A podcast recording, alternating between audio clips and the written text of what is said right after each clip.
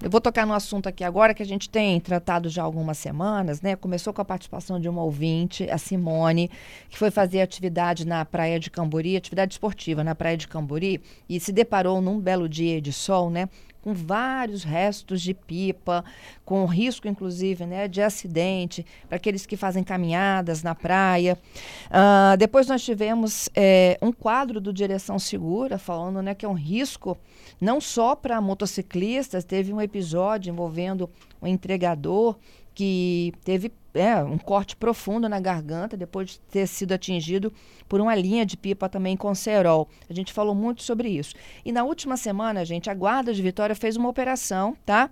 É, e é uma ação educativa também, uma fiscalização para alertar as pessoas sobre cerol, rolo de linha chilena, isso tudo sendo usado na Orla de Camburi, porque todas as terças tem um evento lá, né, de quem solta pipa. Vamos entender isso melhor? Quem está conosco agora é a Deise Barbosa.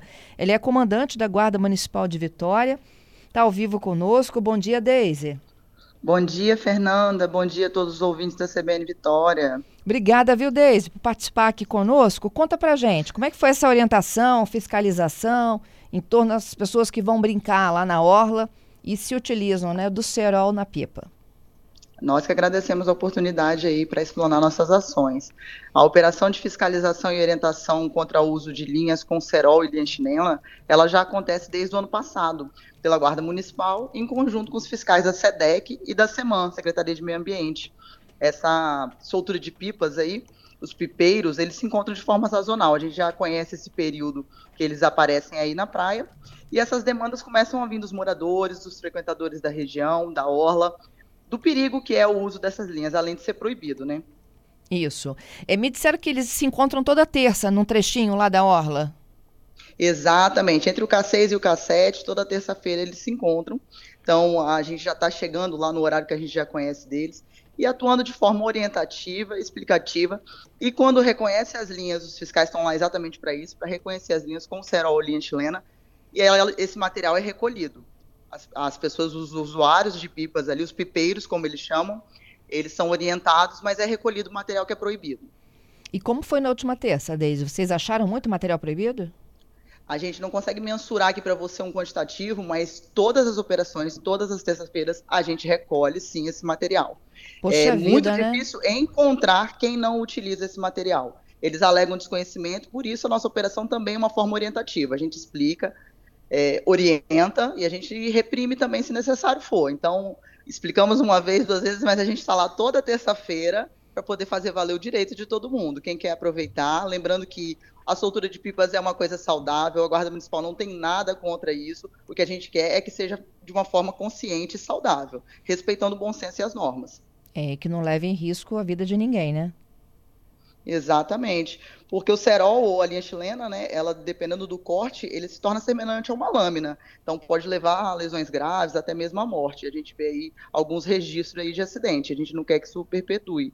E além das crianças também que começam a correr na via, atrás de pipa, um, um possível acidente viário aí, a gente também tenta evitar. O, o Deise, você me disse que em todos os momentos eles disseram que desconheciam a legislação.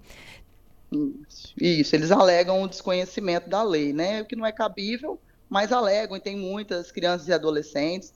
Então a gente fica ali de forma orientativa, não só para os pipeiros, mas para quem também está usando o calçadão ali, para poder explicar o que, que a gente está fazendo ali, explicar qual é a forma correta de aproveitar a brincadeira e de forma saudável. Uhum. eles não têm uma associação, algo? Como é que eles se reúnem? Assim, é voluntário?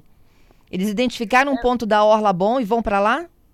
a gente identifica essas reuniões pelas redes sociais, né? Eles marcam esses encontros pelas redes sociais. Eles se autodenominam pipeiros, e aí a gente consegue ver essa movimentação acontecendo pelas redes sociais, e muitas vezes a maior parte desses usuários vem de outros municípios e encontram ali. Acredito eu que pelo, pela, pelo vento, pela orla, facilita né, a soltura da pipa.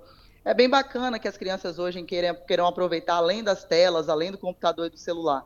Mas lembrando, mais uma vez, a conscientização de respeitar a legislação e do perigo. Eu citei também os agentes da, da SEMAN, nossa Secretaria de Meio Ambiente, eles estão lá em razão do pisoteamento da Restinga. Ali é uma área protegida, essa área que eu citei para você é uma proteção ambiental, a Restinga. Então eles também estão lá fazendo essa orientação.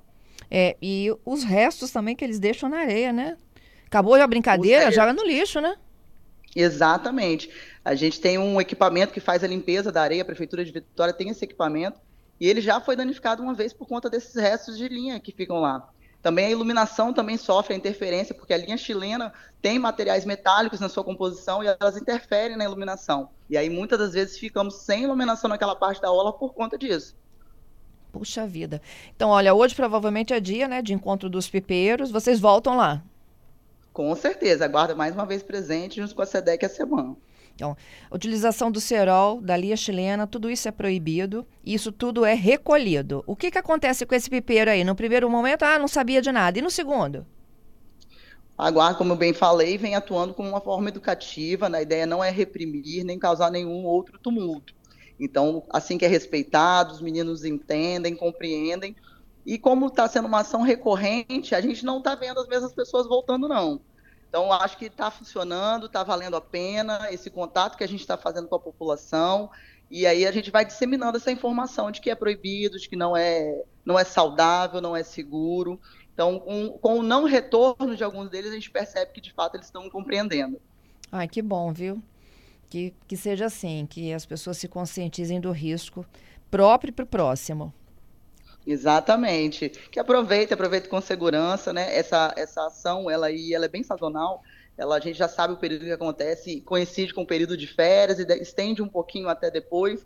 Então, no próximo período que eles vão lá brincar e aproveitar, mas já sabendo que agora de forma consciente. É isso. Deise, te agradeço pela participação. Bom trabalho para vocês, hein? Obrigado, igualmente.